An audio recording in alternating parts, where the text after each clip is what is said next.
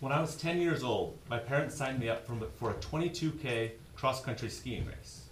Essentially, a 13 mile hike through the snowy Colorado winter with skis instead of hiking boots.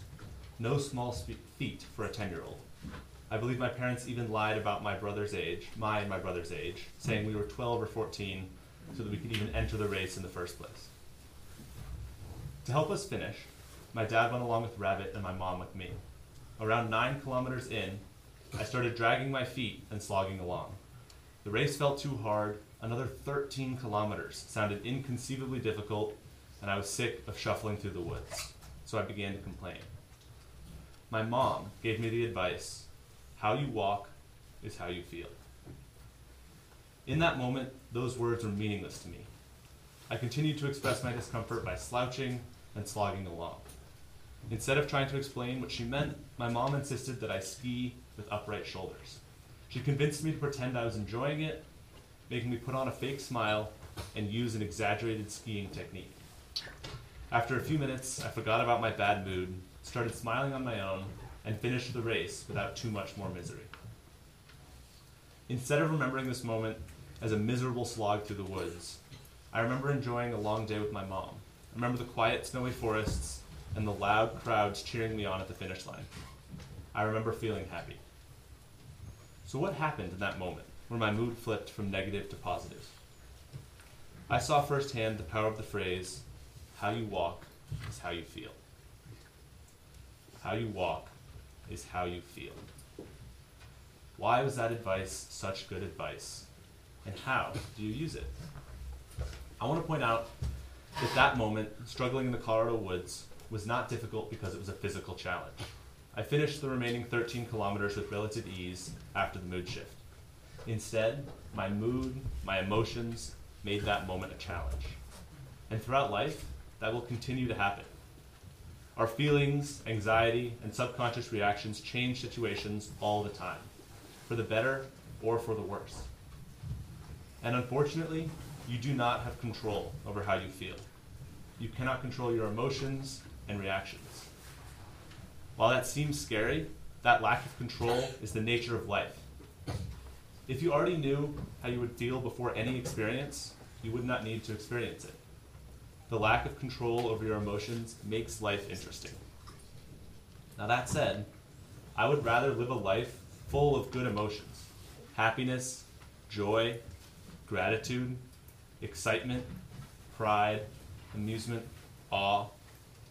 I would rather live a life with less bad emotions, like sadness, anger, fear, boredom, and melancholy. So, how can I choose a life full of more good emotions? How do I make that choice when I can't control how I feel? But let me ask you all ask you all a question. What does a person who feels happy, excited, amused, or content look like? Specifically, what do they look like while they're walking? Yeah, yeah. They um they're not slouched. They're standing up straight. They're not slouched. They stand upright. Really. They kind of look like they have they're having a fun time. They, And they look like they're having a fun time. Max. They're, they feel they look confident, like their shoulders are upright. They look confident. You can see it in their shoulders. Ned. He's smiling. They're smiling. Big, They're like looking around, not like staring down at the ground. yeah, they're looking around, looking up. They're excited. Now, what about someone who feels sad, bored, frustrated, or uncomfortable? What do they look like? Yeah. Oh, they can be like shuffling their shuffling their feet. Yeah, shuffling their feet, kind of shifting around. Forrest. Shoulders slouched and back. Yeah, kind of opposite shoulders, slouched, small, quiet. keeping to themselves, like just kind of. They keep to themselves, they're not really talking and engaging. Teddy. Um, in an uncomfortable position and looking down. Yeah, they go look down and feel uncomfortable. Now the thing is, you have control over almost that entire list that we just thought of. Right now, each one of you can make your body switch between expressing positive or negative emotion, and you can do it with ease. So what happens if we force ourselves into the motions and positions of happiness? Let's do a little thought experiment together. Imagine soap has just ended. It's time to walk up the hill. As you step off the bathhouse porch onto the rocky trail, sigh unhappily and look down at your feet. As you approach the tunnel, Drag your feet in the dirt, and as you climb the steps by Eastbourne, pause to give the people around you a grumpy frown. Tell someone how tired you are after the activity period. Whine to another person about how you wish camp wasn't on such a big hill. When you pass the tennis courts, think about how long it's been since you had a sip of water and groan.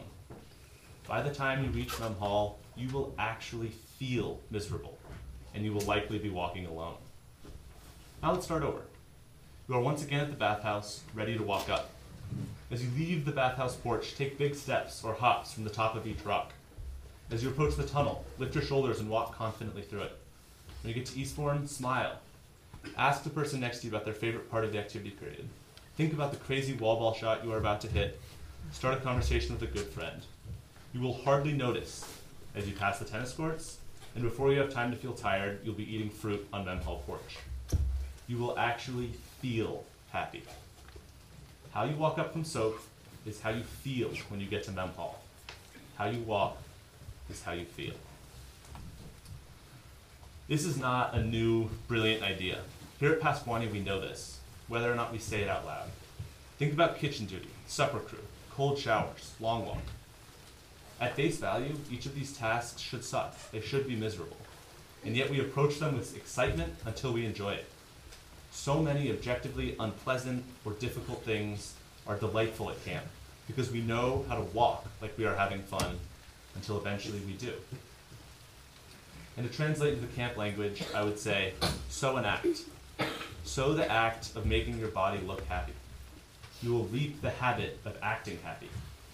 Sowing that habit will reap a happy character, and sowing a happy character will reap a good destiny. This starts in the small moments. Sow the small acts of moving your body through happiness in all those tough camp moments. All those times we do something difficult. You will reap a good life. Now, what about beyond camp? In most of our lives, the majority of our struggles will not be physical challenges or manual tasks. We will all face emotionally difficult times homesickness, when a loved one passes away, depression, stress from school or work, and so on. Even in these moments, you can put your body through the motions of happiness. By doing this, by putting your body through the motions of contentment and joy, at least a small portion of you will actually feel happy. In college, whenever I have a hard time, I go for a short walk. I take the happiest walk I can force myself to do, and sure enough, I feel happier and less stressed every time. I walk like I'm happy and relaxed until I feel happy and relaxed. I walk how I want to feel until I feel that way, because how I walk is how I feel.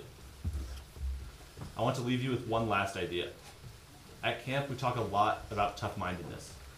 Especially at a boys' camp, it is easy to picture tough mindedness as a stoic response to pain and discomfort. It is easy to picture the stiff back, gritted teeth, and refusal to complain during a tough hike or while standing in a cold shower. We idolize the silent sufferer who casually ignores their own pain and simply does what needs to be done.